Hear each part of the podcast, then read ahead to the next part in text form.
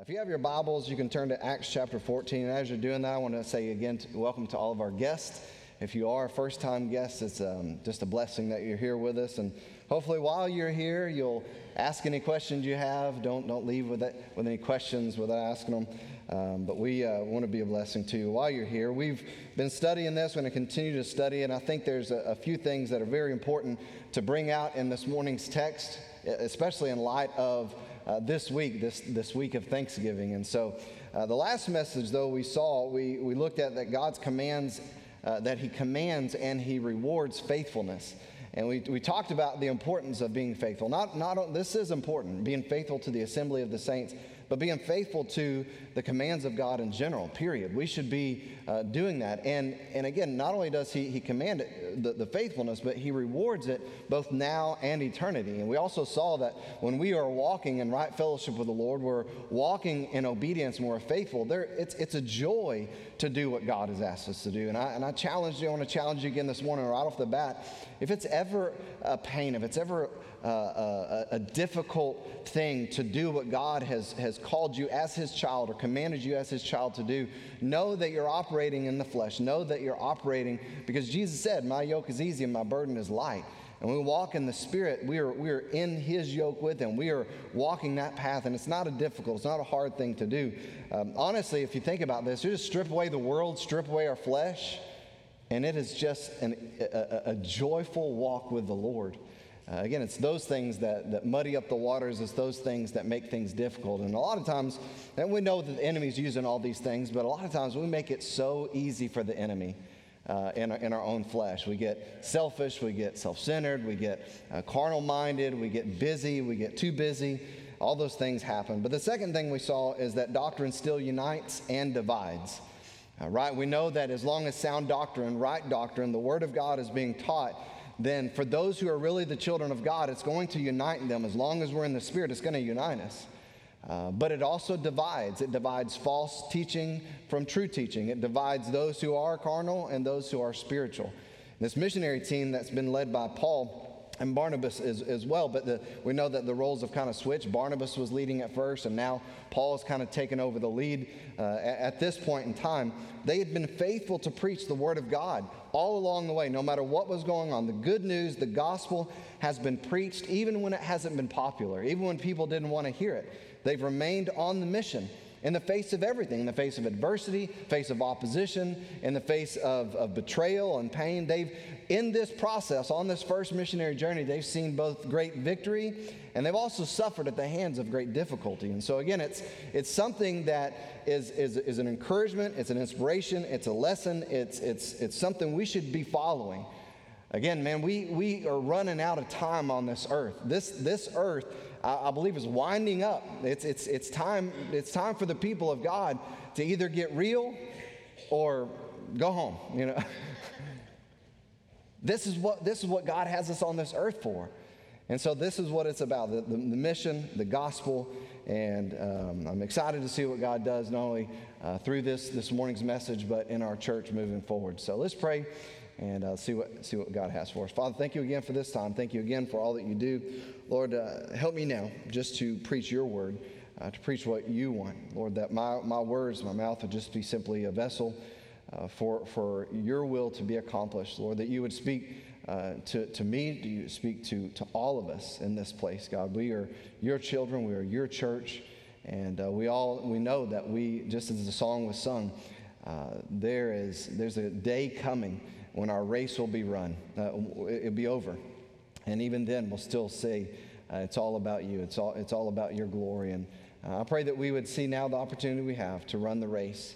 We see the opportunity now to serve you and um, to store up treasures in heaven. Lord, we pray if there is somebody here that's lost, uh, that they would hear the gospel this morning and get saved. And we'll praise you again for all this. In Jesus' name we ask it. Amen. Acts chapter 14, verse 8 uh, at Lystra, a man uh, was sitting who had no strength in his feet, lame from his mother's womb, who had never walked. And we know this is not the first man in, in Scripture that we've come in contact with that, uh, even in this study, who has been in a situation like this, who has never walked, been lame from their mother's womb. Uh, but think about this again this man has never walked a day in his life. He's never walked. As a kid, he's never known the joy of, of playing tag, right? Sometimes you see kids just out on the playground, just running around, playing tag, screaming and, and having fun. He's, he's, he's never known that. He's never known the joy of playing whatever maybe game was the game of the day back in this time. In our day, we say he's never known the joy as a little boy to, to run around and play football or to kick a soccer ball around. He's never known the joy of, of running the bases or, or whatever the case may be. He's not known the enjoyment that comes of simply just getting up and walking when you need to go somewhere. He's never known that. He's never walked. I, I, I have May, had injuries, and some of you have had injuries and surgeries and, and have been incapacitated, not been able to walk. And, and, and again, I think that we all can know how, how blessed it is and how, how much of a blessing it is once you can get back up and start walking again. Uh, I, have also had some, some back issues to where I've been almost, it's been almost impossible to walk.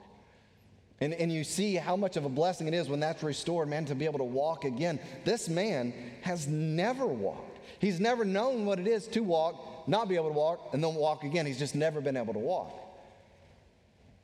It's amazing the things that we're blessed with, isn't it? Think about that. Think about this morning. You got up, you started to get ready, and, and most of us, including myself, well, I, I did a little bit because I knew we were, we were preaching. But I, you know, most of us don't think about putting our feet on the ground and, and being like, oh, I'm walking. I'm walking to the restroom. I'm walking to the closet. I'm walking. Most of us don't think like that. Again, because we are so blessed. So blessed. Again, I, I want to say, encourage you this morning, this week of Thanksgiving. Uh, sometimes we should just take time out and think, thank God for the small things, the things that we take for granted. I mean, I, I don't know about you, but when I was studying this the last couple weeks or so, I, I just kept thinking, God, God, thank you. Thank you so much for the ability to walk. This man could have been bitter. He, he could have been resentful. And, and, the Bible doesn't tell us if he was that way. We, we don't know what, what storms he's gone through. We don't know what valleys he's walked. We don't know the darkness maybe in his mind that he's gone through because he's never walked and he's seen all his other, uh, you know, maybe his, he had siblings, maybe he had, you know, all of his other friends. Everybody else could walk except for this, maybe in, in his mind, maybe that he was, thought, he was thinking. But look what happens. Verse 9. This man was listening to Paul as he spoke, who, when he had fixed his gaze on him and had seen that he had faith to be made well.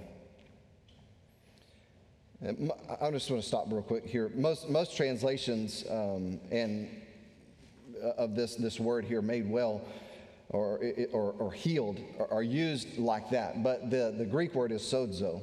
And that word means to save. it, it is even uh, in Acts chapter 4 in Acts chapter 12. There, the, these, this word sozo means to save, to deliver. Now, it also can mean to heal, to protect. It can mean to be made well or to, to be made whole.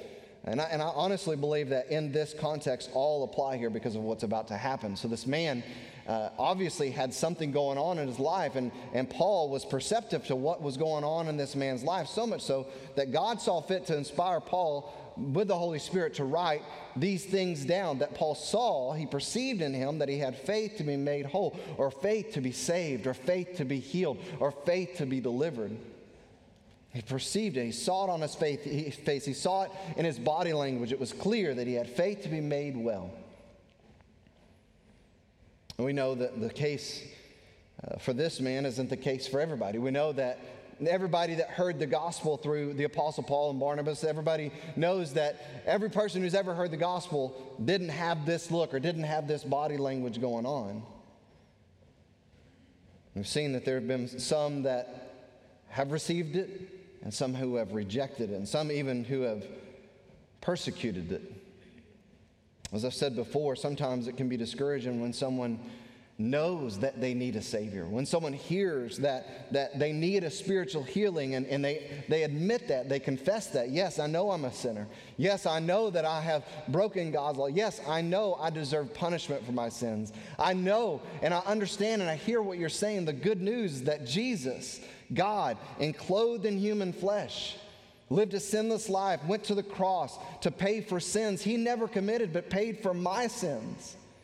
On the cross, paying the debt, my eternal debt for my sin. I would, I would face the wrath of God for all of eternity if it wasn't for Jesus dying on the cross for my sins. He was put in a grave, and three days later, he rose again.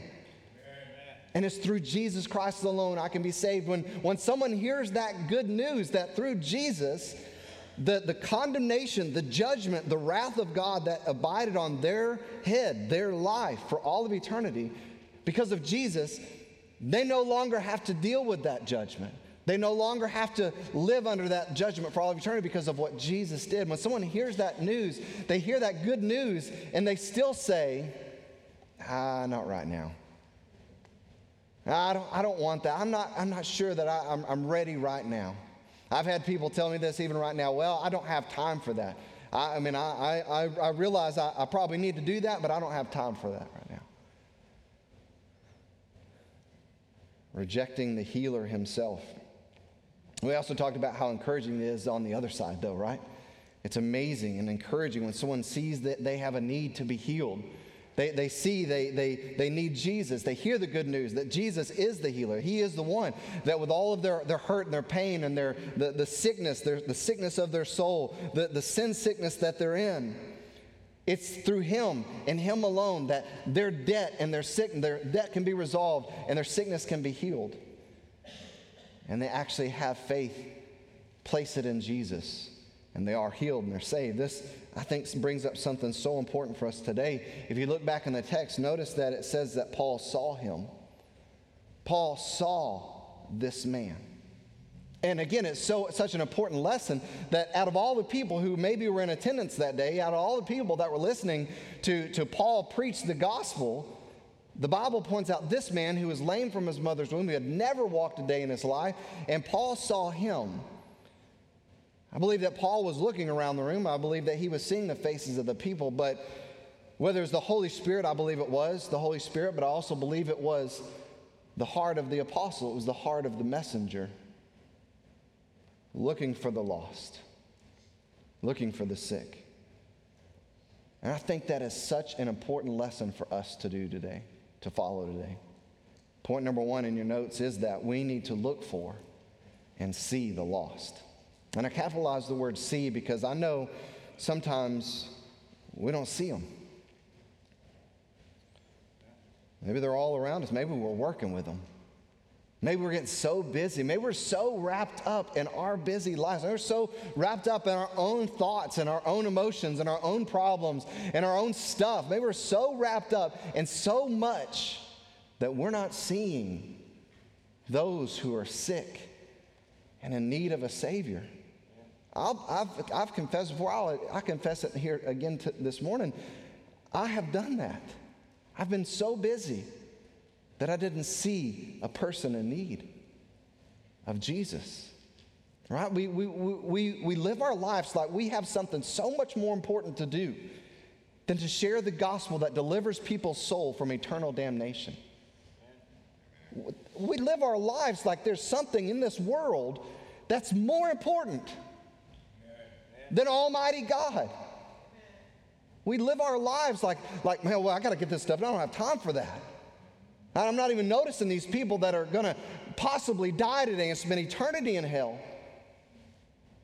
What, what I got to do is way more important than give them the only thing that will deliver their soul from eternity under the wrath of God. But it's important.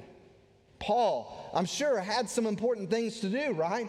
I mean, I'm sure there was other things in Paul's life like we have in our life right? I mean, he had to eat. He, I mean, there were things that he had to get done. I mean, he was not living at home. I'm sure he had to figure out a place to stay, or maybe he had to fix up. I mean, he was a tent maker, so he he had some stuff he had to do. I'm sure, but in this moment, he was doing what God had called him to do, and he saw the loss. And why this is such an important thing is because this is the example that our Lord set for us as well. In Luke chapter 5, verse 32, Jesus answered them, Those who are well, they have no need of a physician, but those who are sick. I've not come to call the righteous, but sinners to repentance. And in Luke chapter 19, for the Son of Man came to seek and to save the lost. Back in Matthew chapter 4, he said to them, Follow me, and I'll make you what? Fishers of men. I'm not going to make you rich entrepreneurs. I'm not going to make you very famous celebrities. I'm not going to make you this or that. I, follow me, follow Jesus, and I'll make you fishers of men. Again, we get so fixated on temporal things. We do, all of us. Our temporal schedules, our deadlines, our, our, temporal responsibilities, our activities, our entertainment. It's all about us. It's all about our life. I need to be amused. I need to be entertained. I need to do what I want to do because I only have so much time to do it. And in doing so, we, be, we become so distracted from the eternal, the eternal mission for which our lungs this morning filled with air. Right? Because God could have said, You're done. In the middle of the night, God could have said, I'm done with you, and just took it, taken you home. Could have taken me home. But this morning we woke up, our lungs filled with air, our feet hit the floor. Why? Follow me. I'll make you fishers of men.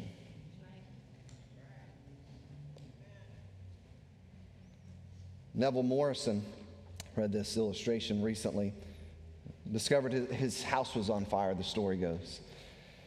Fortunately, he lived only four houses down from the fire station. And so he didn't pick up 911. It'd been a lot slower to, to dial the phone than actually just run four houses down to the fire station.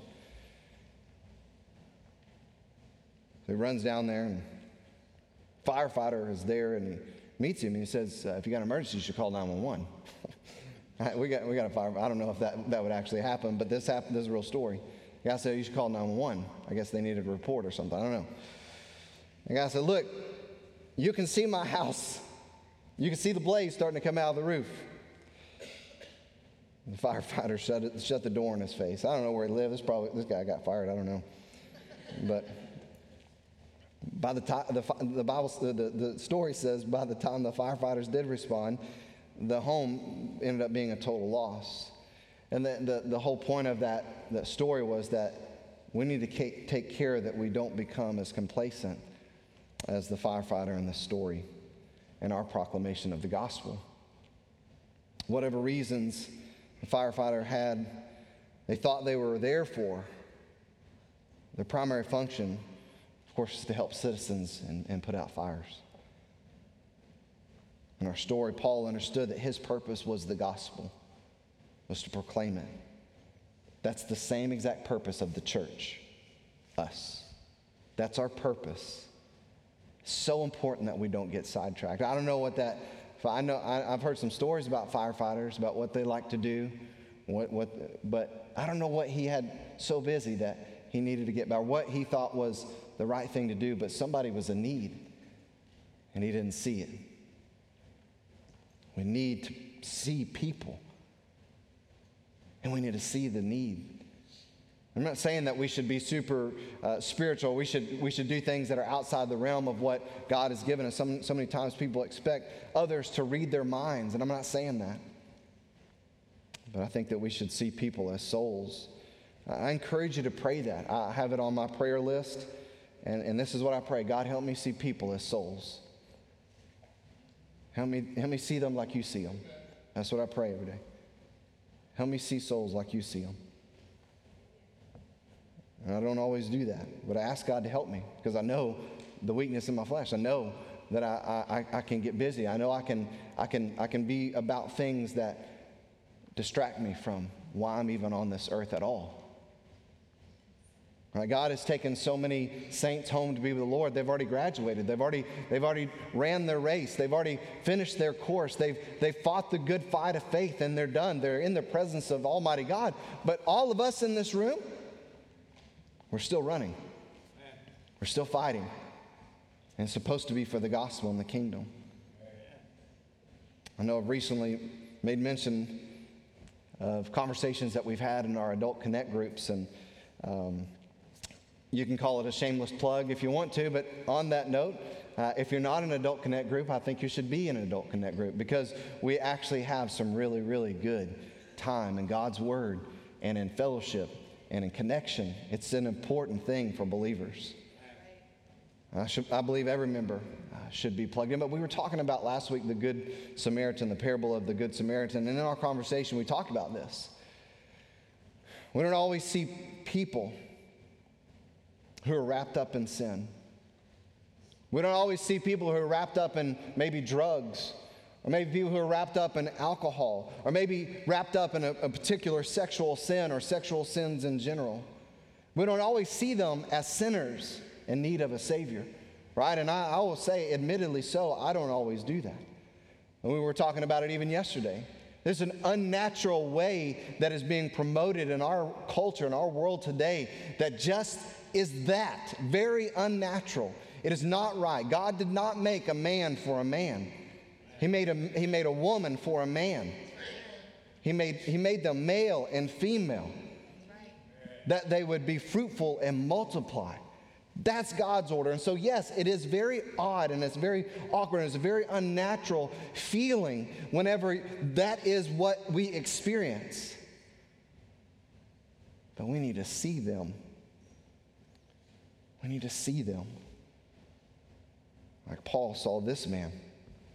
Again, we don't always see them as those who are spiritually sick in need of a physician.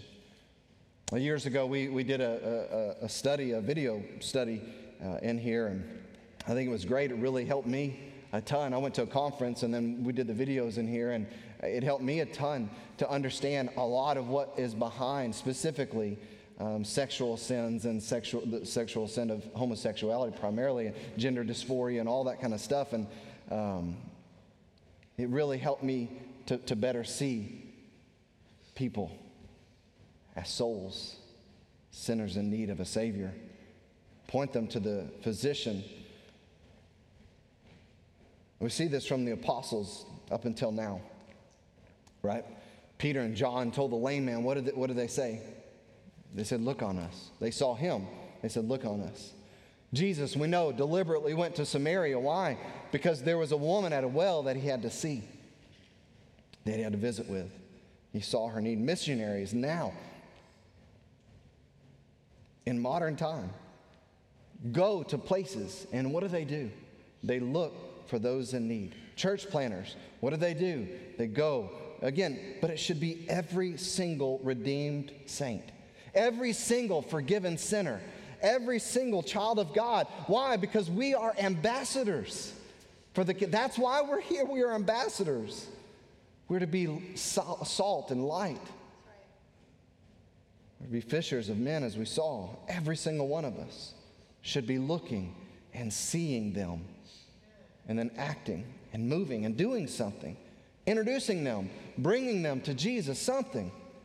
Invite them, tell them, do something, show them, live it out. That's why we're here. Paul sees this man and he acts, and in voice, verse 10, he says with a loud voice, Stand upright on your feet. I don't know what people thought in that moment. When Paul said it with a loud voice, stand upright on your feet, people probably went, What? But look what, he, look what happens. And he leaped up and he began to walk. Can you imagine? It's kind of like the blind man that Jesus rubbed, you know, mud and, and spittle in his eyes, and then he went and washed, and he could see. It, like the very first time, I, I, I think I, I, shared this illustration before. The, the, the, video of the, the older gentleman who was um, colorblind his whole life, or he only saw in black and white, and they had these special glasses they put on him. And the first time that he saw colors, he began to like weep, Uh, like uncontrollably weep. Can you, can you imagine? what this guy did. I mean, a, an amazing thing. Paul commands him, get up on your feet, stand up on your feet. The man jumps up and he began to walk for the first time ever in his life. He knew what it was like to say, I'm going to walk to the door. When the crowd saw what Paul had done, they raised their voice, saying in the Lycaonian language, The gods have become like men and come down to us. And they began calling Barnabas Zeus and Paul Hermes because he was the chief speaker and priest, the, the priest of Zeus, whose temple was just outside the city, brought oxen and garlands to the, to the gates. And they wanted, wanted to offer sacrifice with all the crowds for these guys. But when the apostles, Barnabas and Paul, heard it, they tore their robes And they rushed out to the crowd crying and saying, Men, why are you doing these things? We are also men of the same nature as you. We're not gods, we're, we're men. And we simply preach the gospel to you that you should turn from these vain things to the living God who made the heaven and the earth and the sea and all that is in them. In the generations gone by, he permitted all the nations to go their own ways. And yet he did not leave himself without witness. In that, he did good and gave you rains from heaven and fruitful seasons, even though that you turned to false gods and vain things, even though God allowed for these things, he still took care of you, satisfying your hearts with food and gladness. And even though Paul and Barnabas tried to straighten these, these people out and try to set the record straight, even though they tried to, to tell them, look, this is all God. It's about God. We are simply men, sinners saved by grace. We're simply vessels. It's all about God. He's the one that is doing all of this. Even saying these things with difficulty, they restrain the crowds from offering sacrifice to them. That, that sounds like a complete reversal of what our culture is like today, right? Like if, if people started sacrificing to celebrities or to sports figures, what would they do? Make it rain. right? That's what it, that's what happens. Oh, bring it on. More endorsements, more more of this, more, more, more, more, more, more praise for me. And again, we live in a social media age where social media exalts that type of stuff, right? They even have complete, I mean, businesses that teach you how to brand and, and to make yourself more likable, more monetized. It's just a very simple and clear point that we see here. Number two, we need to seek God's approval and not man's praise. I believe that the Apostle Paul knew what it was to, to absorb praise, right? He came, from, he came from Pharisees. He even talked to the Philippians and said, Look, if we want to start boasting, I could boast more than anybody else. If we're going to get foolish, if we're going to get weird and we're going to get crazy and we're going to get in the flesh, I could boast more than anybody else that I am, I am, I am more purebred, more, more laurels, more, uh, more praise should be given to me as a man. And he even says that I'm speaking as a man. So I believe that Paul knew what it would be like. He, he, he went from city to city and people feared him whenever he got saved. And the apostles found out that he got saved. What happened? They knew this guy and they were afraid of him. Paul knew what it was like to have notoriety. He knew what it was like to have power. He knew what it was like to have fame. He knew what it was like to be respected and, and, and, and regarded. He knew all of those things. And I believe Paul knew. May, maybe it was just thorn in the flesh. Some people say it's eyes and, and something else. We don't know. Maybe, maybe Paul's thorn in the flesh was his pride. And there's some times in, in, in the, uh, in, in, the scriptures where he says, I speak as a man, you know. I, we don't, we don't know. But regardless, we know that Paul was fighting against this. And to do this, to, to seek God's approval and not man's praise, it requires a right mind, a right heart, and right focus, a right vision. Everyone in this room, I hope, knows that we can't be good enough. And if you're here today and you don't have a relationship with Jesus Christ, but you're trying to be good enough to go to heaven, I'm telling you right now, the Bible says very clearly there is none good. No, not one. There's none that doeth righteous, the Bible says. In our own ability, we cannot do righteousness. There is, we are completely unrighteous. We are completely sinners. We are completely filthy. Every single one of us, in our own ability, in our own person, all we can offer is unrighteousness. You can read your Bible, you can, you can sing loud praise, you can show up for church every single time, but all those things will, ne- you can give a lot of money, you can serve other people, you can do a lot of good community deeds, but you can never do enough good for it to be good in God's sight. That's why it's by His grace alone, through faith alone, the Bible says. Only because God loves us that we can have a relationship with Him. Again, there's none good, no, not one. And so, if, if we're saved, if we're born again, if you're here in this room and you're saved, you know, along with everybody else in this room, we could never be good enough. We don't deserve it. We don't deserve praise. Seeking God's approval I want to make this important note, shouldn't be done out of fear either. And I'm not saying that, that this is what we should be seeking God's approval because, oh, want God, I want you to approve of me. I'm, I'm, I'm afraid of you if I don't. No, no, no. It's not even as a Christian trying to be good enough for God. Because even the only good that we have in our life as Christians is His righteousness. The only help and the only hope that we have is the Spirit of God living inside of us, conforming us to the image of His Son. The only thing good is Him in us. But again, seeking God, seeking His approval, is a vision set, it's a mindset, it's a heart set. Just as Colossians chapter 3 says, if you have been raised with Christ, then seek things that are above where Christ is, seated at the right hand of God, and set your mind on things above, not on things that are on the earth. Why? Because you have died and your life is hidden with Christ in God. And when Christ, who is your life, appears, then you will also you also will appear with him in glory. Paul and Barnabas could have been like the rulers that Jesus exposed, right? What were, the, what were the rulers like that Jesus exposed? They were seeking the approval of man rather than God, and Jesus exposed it. John chapter 5, but you know that, uh, but I know that you do not have the love of God within you. I've come in my Father's name, and you do not receive me. If another comes in his own name, you will receive him. Jesus knew. Romans chapter 12, we know that we are not supposed to be conformed to this, uh, this world, but be transformed. 2 Timothy chapter 2 tells no soldier gets entangled in civilian pursuits since his aim is to please the one who enlisted him. And in Psalms chapter 19, verse 14 Let the words of my mouth and the meditation of my heart be acceptable in your sight, O Lord, my rock and my redeemer. Again, it's not in and of ourselves that we can be good enough to God. We, we can't be acceptable to God in and of ourselves. We can't do what's acceptable. It's only by the help of the Holy Spirit that we could submit to being those vessels of honor, to being those instruments of righteousness, as Paul told the Romans, Romans chapter 6. It's only by the grace of God. Just like Paul and Barnabas knew, it wasn't anything about them.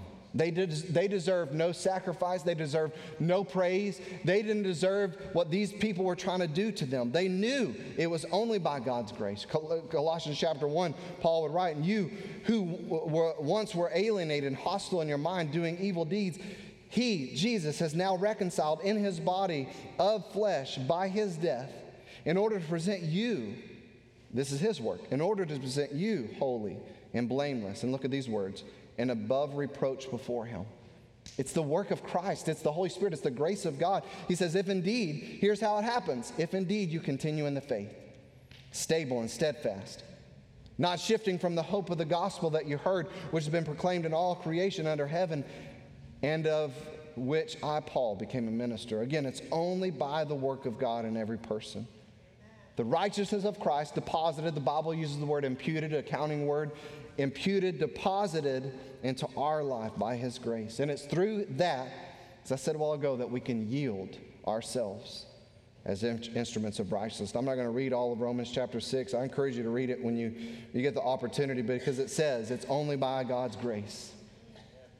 And it's only by the imputed righteousness of Christ in our lives that we can yield ourselves as instruments of, unrighteous, of righteousness to God.